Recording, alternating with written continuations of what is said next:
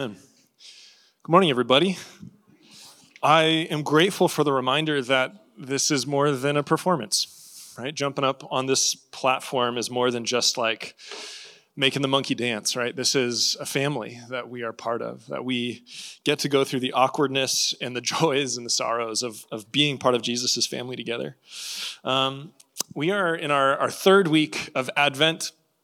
And just reminded again that Advent is the arrival of an important person. Um, what people in Slovakia and Ukraine here in Post Falls, we are looking forward, thank you so much. We're looking forward with longing for the second advent, the second rescue, the completion of the rescue of Jesus. And as an annual rhythm or as an annual season, like Advent exists within the church calendar to remind us of that. It, it, reminds us 100% not only that Jesus exists, but that he came and he will come again. Um, and we remember that he came 2,000 years ago for those who were too far gone, those who are too far gone, right? Those who do not deserve rescue. And, and we hold fast to this idea that Jesus came incarnate in the flesh, that he died for our sake, was buried, resurrected three days later to full life, is now ascended at the right hand of the Father, and will return. Um, so, Advent, just to put a point on this, Advent is an anchor, an anchor that Jesus has come. So my present reality is different because of what he has done, and my future reality is different because of what he will do. So I live today in light of tomorrow because he will come again. And he has come. And so the opportunity of new life and transformation for me right now is different than it would have been without his presence. Now, our focus uh, this Advent season is specifically on why the incarnation of Jesus matters. Like why it's more than just a theology term, but why it matters for us in our everyday lives as Christians. And if, if the incarnation of Jesus matters, then it means that our joy in Christmas should be Jesus. Because his incarnation matters, he is our joy in Christmas. So, quick summary, just flyover of our, our four week Advent teaching series. Week one was the idea that the incarnation of Jesus was according to the scriptures. There was a plan and a purpose that Jesus came to fulfill, and it is trustworthy. Week two, last week, was that the incarnation of Jesus shows us that no one's too far gone for the mercy of God and a transformed life because Jesus came to save sinners. Next week is going to be that the incarnation of Jesus trains us to live lives of holiness. So if you are eager for transformation and a renewed heart and a new lifestyle, hopefully that will tickle that itch for you next week.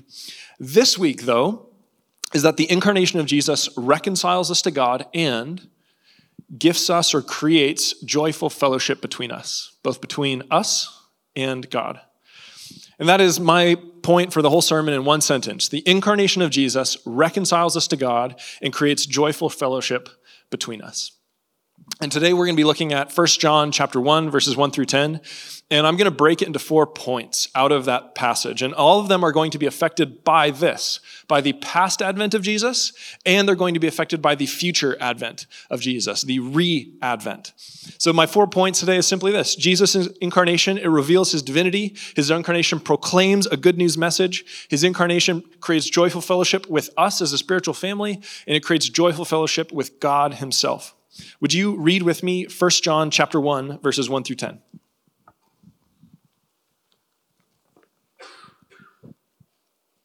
That which was from the beginning, which we've heard, and which we've seen with our eyes, which we looked upon and touched with our hands, concerning the word of life. The life was made manifest. We've seen it.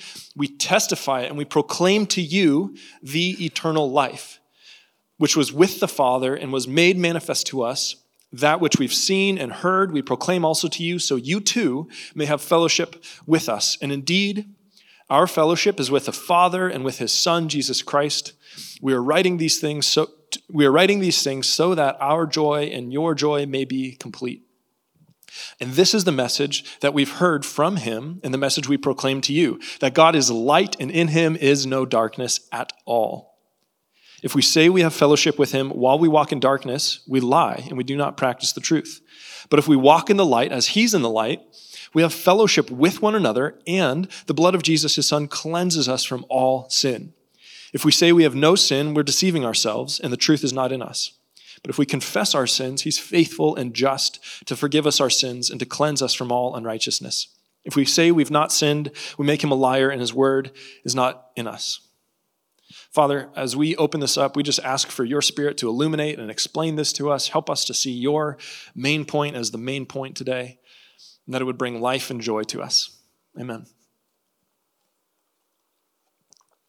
Really quick summary of this whole thing is basically John is saying, We, his disciples, have touched this man, Jesus, and it has confirmed that he is eternal life itself. He was with God in the beginning, he is divine. And because we believe in him, we proclaim him as real and we proclaim his message. And this is his message that God is light and in him is no darkness. And then also that there's forgiveness of sins in the cleansing blood of Jesus. That's everything that uh, John is writing in a nutshell. Now let's break that open into some more depth in the four, four points here. My first point Jesus' incarnation reveals his divinity. And I want to highlight this because it's actually kind of counterintuitive. Uh, I want to read one more time verses 1 through 4. That or he, which was from the beginning, which we've heard, which we've seen with our eyes, which we've looked upon and have touched with our hands, concerning the word of life. The life was made manifest. We've seen it, and we testify to it and proclaim to you the eternal life, which was with the Father and was manifest to us. That what we've seen and heard, we proclaim to you also. Now, it's a little bit confusing because this translation is using a lot of its and that's, but another fair translation is that this is He who is from the beginning, He who is eternal life. Many Bible translations use that. What John here is doing is he's actually drawing from Genesis chapter 1 that the Word of God was with God, God was speaking and creating. This is the same John who likely wrote uh, the, the Gospel John. And so if you remember uh, John chapter 1, in the beginning was the Word, and the Word was with God, and the Word was God, and everything was made through him. This is the same word play pointing us to He who was with God from the beginning. Now, here's why this is counterintuitive. Because the writer is saying that we, the apostles, we saw him, Jesus, with our eyes. We heard him with our ears. We touched him with our hands. And we live in a culture, we're operating in a culture that says, I will believe it if I can see it, touch it, and quantify it. But then comically, our same culture says, if I can see it, touch it, and quantify it, it's probably just natural and not supernatural. Does that make sense? I want to see it and touch it before, in order to believe it, but I'm not going to believe it because I can see it and touch it. And here the apostles are saying something particularly different. They're saying, We've seen him. He, we can vouch that he was 100% human. I know he was human. I, these apostles journeyed with this man, Jesus, for three years on the road. They would have uh, like set up camp together. They would have eaten breakfast together. They would have dug like the outhouse holes together. They knew that this Jesus used the restroom. And if I can continue, uh, to me, that would deflate the idea that he was divine. If I can see you, touch you, and, and know that you're going behind the bush to use the bathroom, are you really God? Aren't you just another person just like me? Now, uh, my aunt, uh, there's a family joke. My aunt and uncle live down in Florida, and they've been married for 35 years. 35 years, three and a half decades. And here's the family joke, and this is real.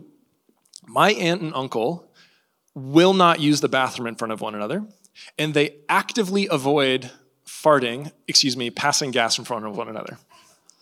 They will, they will leave the room in order to, and then come back in because they don't want their spouse to view them in that way. They don't, now, it, this is a bit psychoanalyzing, but to me, I think they are not wanting to be disillusioned, right? I don't want you to think I'm gross. I don't want you to know all my parts. Now, I love my wife, but I can say she is human. I can vouch for the disillusionment that happens when you're in a marriage, when you're one on one, when you're seeing, touching, hearing, right? When you're living human life together, there's a disillusionment. If you've seen or heard the fall of a church leader who was on a pedestal in your mind, you know the same. Oh, they're just like me. They can fall too. You know that sense of disillusionment. But interestingly, this was not the effect that Jesus' humanity, his incarnatedness, had on his disciples. If I can continue to be a slight bit crass, these apostles heard their Messiah's farts and concluded he is the Son of God with God from the beginning. He is immortal, invisible, the King of ages. His humanity proved to them that he was both real and divine. They were not disillusioned by his humanness. It proved that he was divine. His incarnation matched the plan of God. His, it matched the plan of God that says God will put himself in our place, fully take on the form of humanity in order to substitute himself for humans. And during Jesus' lifetime, he also proved his divinity with his miracles, with his truth telling, with his prophecies, with his true understanding of the plan of God and God himself. Even Jesus' most critical enemies would approach him and say something like, The only way you could do these things is if God was with you, but please stop. Even his enemies said, You don't fit in our human box. Now, my, my first point here is that Jesus' incarnation proved to his disciples that he was divine as well as human, that he was the Word of God. He was the source of life itself. He was with God at the beginning, which is why these very same disciples wholeheartedly believed his message. And the incarnation of Jesus came with not just a man, but a message. And read with me verse 2 and 3 just to point this out. The life, Jesus, was made manifest. We've seen it. We're seeing him. We testify to it or him. We proclaim to you the eternal life, which was with the Father and was made manifest to us. And, so notice, we're proclaiming he, the eternal life, which was with the Father and was made manifest to us. We proclaim also to you so that you may have fellowship with us. And then you'll notice one more time it says that we also proclaim his message. If you look at verse 5, this is the message we've heard from him. We're proclaiming him, the man, and his message. And this is his message. Read with me 5 through 10. This is the message we've heard from him, and we're proclaiming to you that God is light. In him is no darkness at all. If we say we have fellowship with him while we walk in darkness, we lie and we do not practice the truth.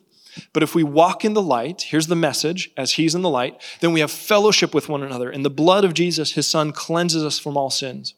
If we say we have no sin, we deceive ourselves and the truth is not in us. But if we confess our sins and if excuse me, if we confess our sins, he is faithful and just to forgive us our sins, to cleanse us from all unrighteousness. Now let's break down that message in just a few quick parts. First off, this is the message God is light. In him is no darkness at all. Now, every single or most logical connections that come to your brain when you read that, that God is light, those are probably accurate and true based on the, the breadth of Scripture.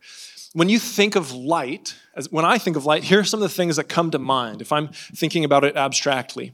I think of brightness, illumination, glory, splendor, daylight, nourishment, flourishing, warmth, rest, clarity, truth, knowledge, progress, honesty, nothing to hide, goodness. All of those things are immediate and fair connections applied to the person of God who is light. All of those things are attributed as being from God or of God in the scriptures. Now, similarly, if you just like think of darkness, most of the connections that come to your mind are probably right and apply here. When I think of darkness, I think of obscurity and hiddenness, of secrets, of things that are veiled, of guilt, of shame, of things that are evil and twisted and corrupted, of loneliness and fear, of predators and predation, spitefulness, manipulation, sneakiness, lies, and thieving. And none of that is in the person of God. None at all. And that is incredibly good news that God is light. The greatest authority and power in all of creation is light, and in him is no darkness at all, period. How reassuring is that? That this God we are striving after, who's come to save us, in him there is no darkness at all. In fact, the darkness is the reason he sent his son to rescue us. He's rescuing us from the darkness, from our own internal and external darkness. All of his judgments, all of his consequences, all are for the effect of limiting or eliminating darkness. Now let's continue in this message that they're proclaiming in verse 6. If we say we have fellowship with him while we walk in darkness, we lie and do not practice the truth. Simply saying it's possible or it is impossible to live in fellowship with God while walking in the darkness. He is good and he is opposed to darkness, which is where we find ourselves without his intervention. Verse 7 But if we walk in the light as he is in the light, we have fellowship with one another, and the blood of Jesus, his son, cleanses us from all sins. If we say we have no sin, we deceive ourselves and the truth is not in us. But if we confess our sins, he is faithful and just to forgive us our sins and to cleanse us from all unrighteousness. The message of this man and divine that came was proved with touch and sight and sound. His message is that he came to cleanse us from all sins so we can walk in the light. It would be impossible to live in fellowship with God were it not for this man, Jesus, who came to rescue and forgive us. And it is possible to continue and willfully choose the darkness. And it is hypocritical to say we love the light and hide in the dark. We now, through Jesus, have the ability to walk in the light and live with fellowship in, with God because when our sinfulness is revealed, we are no longer condemned but forgiven by the blood of Jesus. This is his pursuant generosity, that there are no barriers his blood cannot overcome, because he is like light shining in the darkness. The darkness will not overcome it. The good news of Jesus is summarized in Colossians chapter 1, two verses out of Colossians chapter 1. Paul writes, giving thanks to the Father who has qualified you to share in the inheritance of the saints in light. He has delivered us from the domain of darkness and transferred us to the kingdom of his beloved Son, in whom we have redemption, the forgiveness of sins. This is for those who have walked in the light, who've come under the gaze of Jesus and let him cleanse us. This is our new reality. That we are no longer abandoned in the kingdom of darkness, but now have been redeemed, forgiven, are now part of the kingdom of his beloved Son in the light. And this forgiveness through Jesus is, is two things it's both legal and relational. Which is bringing us to our next point, where John says in verse 3 That which we've seen and heard, we're proclaiming also to you, so that so that you too may have fellowship with us. And indeed, our fellowship is with the Father and with his Son, Jesus Christ. We're writing these things so that our joy may be complete. You'll notice there's two so that two so that statements here, two purposes. John's saying, I'm writing all this so that you may have fellowship with us. Indeed, our fellowship is with the Father and with his Son, Jesus Christ. And we're writing these things so that our joy may be complete. My third point is that Jesus' incarnation creates joyful fellowship with our new spiritual family, what you would call the family of God. This is because, like Colossians says, when we're transferred out of the domain of darkness and into the kingdom of his beloved Son, we receive the spirit of adoption.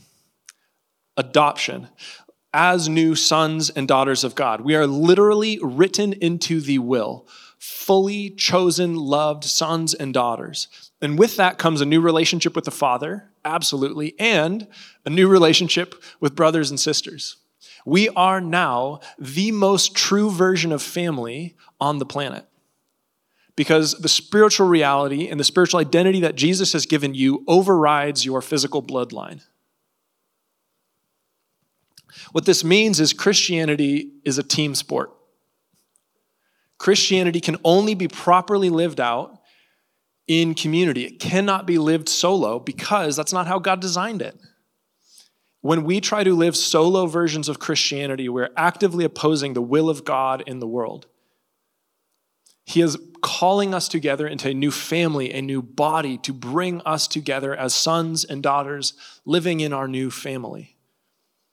Verse 4 says this We're writing these things to you, excuse me, we're writing these things so that our and your joy may be complete. Part of my point is not only do we have new fellowship, new brothers and sisters we're strapped with, but we have new brothers and sisters that bring us joyful fellowship. This is a beautiful privilege, better than any other form of community on the planet when done right. And so, with that, I would say there's two sources of joy that are available to us as Christian brothers and sisters. Number one, we have joy from our fellowship with one another. And two, we have joy from one another's fellowship with God. Here's what I mean. Let's to start with point one that we have joy from our fellowship with one another. I have a short video uh, that I'm excited to share a view of my son. This was one week ago. Sit back, it's about 30 seconds, enjoy, and then I'll jump right back up. Go ahead, guys.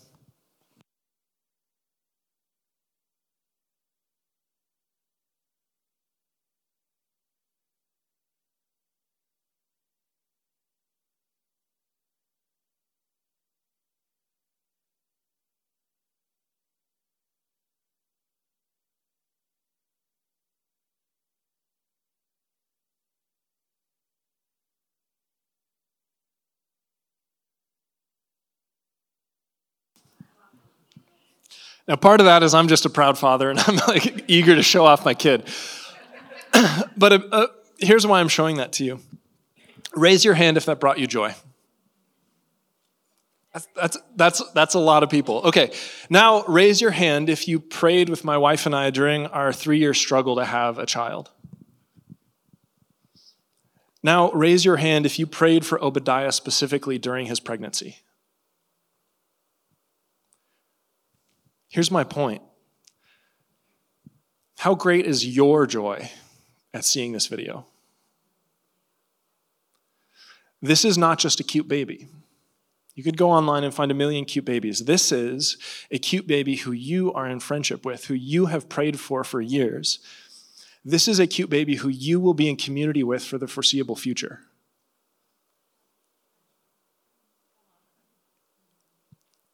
That's different than just looking up cute baby videos, right? That joy is only because we are in fellowship with one another, because we are not just an event, but we are the family to which we belong.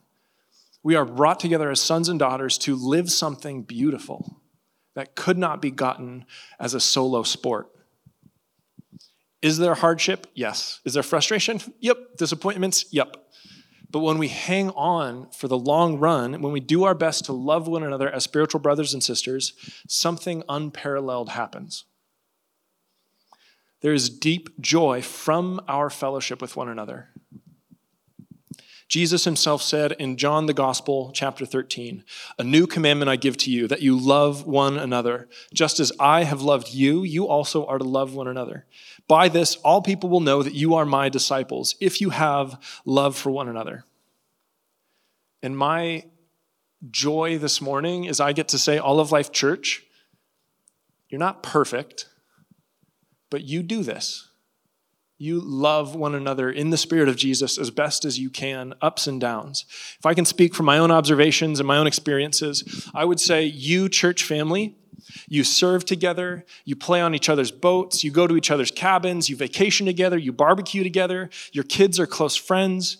We pray together, we study God's word together, we have game nights, movie nights, pizza nights, fire pit nights. We bring each other meals, we pay each other's bills, we fix each other's cars, we work on each other's homes, we share resources to care for each other's neighbors, we do service projects together, we, lo- we urge one another to love and good works, we urge one another to missional living. And this is a deep joy. And this is right in the mind of God. It is possible for churches to grow insular and stagnant.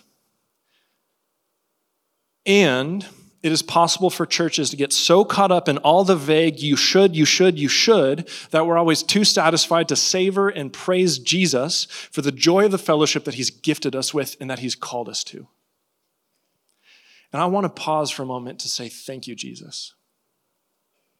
Jesus, thank you. Thank you that even now, as I look in this room, there are so many hands that went up that says, We've been praying with you. And as I think back to the past few years, Jesus, you have gifted us sweet, sweet friendship. Imperfect, but sweet. Thank you for the joy of fellowship. Not because we decided to get together, but because you brought us into a family. You've called us sons and daughters and gifted all of this to us. Jesus, thank you. Amen. My second point around fellowship is that we receive joy from one another's fellowship with God. Our fellowship is made more joyful because of your fellowship with God. Here's what I mean one of the greatest joys for me as a Christian and of Christian fellowship is not actually what the other person does. My joy is not what you do for me in our Christian fellowship. My joy often comes from the privilege of watching God do something for you. It's not what you do for me, it's watching God do something for you. Again, based on my observations and experiences, when I see you fellowshipping in life giving relationship with God, my joy is inexpressible.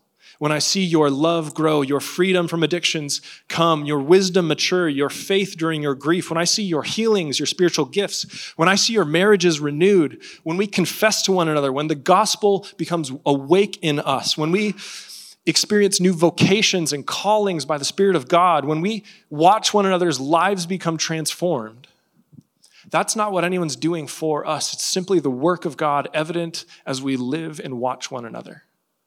And that is so deep and joyful to watch God in one another. But even more amazing than that, even more amazing than watching God in one another is when an outsider gets brought in. When through you or through me, the Spirit of God reaches someone that is bound for hell and rescues them from the domain of darkness, transfers them into the kingdom of Jesus, and stamps them as our new brother and sister, and we get to now live in fellowship with them. This is why at baptisms that we celebrate, we go nuts because it is the public declaration of Jesus saying, This is my son and daughter. This is the public viewing where we say, that person who was a stranger, they're now my brother. They're now my sister. I will love them as Jesus loves me. I will now live in long term fellowship with them. I will now have great joy as God fellowships in their life as I watch them be transformed. They are now our very real brothers and sisters. And so, as we as a fellowship think about the missional gospel of Jesus, the missional gospel is not about teaching more religion. It's about seeing the Spirit of God renew and transform lives because no one is too far gone to receive God's mercy. Because Jesus came to save sinners, even our enemies. And the work of the Spirit in their lives will turn them into lovely, kind, generous, playful, patient people through His Spirit. And that's what I want to see. And that sounds like a buffet of deep, deep joy is watching those who are God's enemies struggling in darkness be brought in as a new brother and sister, sanctified, renewed, transformed. That is what I want to lay my life down for. That is what we're, in many ways, celebrating and praying for in Slovakia and Ukraine is not just the giving of some houses, but that new brothers and sisters would enter the kingdom of God. And honestly, in my life, evangelism can feel a bit like a four letter word, right? It's like the thing that like, gets brought up again and again. And it pretty much is always super awkward. but when I think about the giving trees that we did and giving them away, that wasn't for the purpose of giving away Christmas trees. That wasn't the goal. That was a step of missional gospelness. It was creating a bridge of generosity so that we might get to see some of those people become new brothers and sisters in the kingdom of God. That's made possible not through our efforts alone, but through the rescuing work of God. It's because of Him that our lives are transformed. Because of Him that we get front row seats to one another's lives and front row seats to strangers being brought in. And our ability to love one another in fellowship and our ability to love the enemy and the stranger comes as the result of our personal fellowship with God. This is my I think fourth point, I don't remember. Jesus' incarnation creates joyful fellowship with God himself. Would you read with me two sections? 1 John 3 through 4 and 6 through 7. That which we've seen and heard, we proclaim also to you, so that you too may have fellowship with us. And indeed, our fellowship is with the Father and with his Son, Jesus Christ. We are writing these things so that our joy may be complete. Jump to verse 6. But if we say we have fellowship with him while we walk in darkness, we lie and do not practice the truth. But if we walk in the light as he's in the light, we have fellowship with one another, and the blood of Jesus, his son, cleanses us from all sin. We were separate from God. But Jesus came intervening, incarnate, to restore our personal relationships with God. Because we as Christians now enter God's presence fully, we are fully forgiven by Jesus' sacrifice. We are fully adopted as sons and daughters. We now have full, beautiful, meaningful, and joyful fellowship with Him. And this joy comes at us at two levels, if I may break it down. Two levels. We have joyful fellowship with God in two levels. Number one, we can experience joy by actively fellowshipping with God. Here's what I mean by choosing to spend time with Him, we have to choose, but through our disciplines, as well as just the simple ongoing sharing of ourselves with Him, we, we are choosing to live with Him. We're choosing to talk with Him, to ask how He's doing, to sit with Him, to be in silence. When we choose to spend time with Him, we are inviting Him into our bodies, our emotions, our hearts, our souls, our realities. We're choosing to be present to Him in our days, and that is active, joyful friendship and fellowship. And this is where the human heart is made to flourish. The most full and flourishing human experience will be in the joyful friendship and fellowship with God, in the light, in the words of 1 John, not in the darkness, in the loving presence of God. God is light. God is love. He's so generous and loving that He has completely forgiven us when we didn't deserve it. He has fought for us. He is devoted. He is kind. He is patient. He is joyful. He is creative. He is corrective. He's peaceful. He's attentive to us. It's a joy to spend time with someone like that. That is actively experiencing joy by choosing Him, choosing to be with Him, choosing to make time for Him. But we can also experience joy through passively, not through anything you have to do, receiving Jesus' assurance. There are parts of our relationship with God that take work and effort and choice and time, right? We need to make those decisions. But His love for us, our role as His children, our future hope in restoration, that is not assured by our work or our performance or how close we feel or don't feel with Jesus. That is assured by what he has done, so you don't need to do a thing. That is purely passive reception of the grace of Jesus. He is our assurance that you are safe, saved, loved, wanted, empowered with his spirit. And there is nothing like that assurance in the entire world. There's nothing like that insurance, assurance. Do you want to stay fit? You better work for it. Do you want to be financially secure? You better work for it. Do you want to be popular? You better work for it. That is how our world works in many real ways. This is the only kind of assurance in the world that is simply received. What that means is if all hell breaks loose, if your plane crashes, your 401k tanks, the foreign military invades, when you relapse, when the diagnosis comes, no matter what happens, I am assured not through my active participation, but through His gift to me. I simply receive it passively. I'm assured that I'm in a new kingdom because I've received it from Him. It's not based on what I've done, what I'm doing, or what's going on around me. It is simply from Him. And that is a joy that only comes through reception. I just want to point out that word passive might come with all sorts of baggage. I'm clearly not suggesting we become lazy as Christians. I'm simply saying this is not an active earning thing, this is simply a receiving thing. Here's where I want to end that this, our new present reality, all of this, our new fellowship, our adoption, our security, our joy, all of that is our present reality because of the prior advent of Jesus. It's our present reality because of his prior advent. But First John, like I said in the beginning, has all these undercurrents of future potential.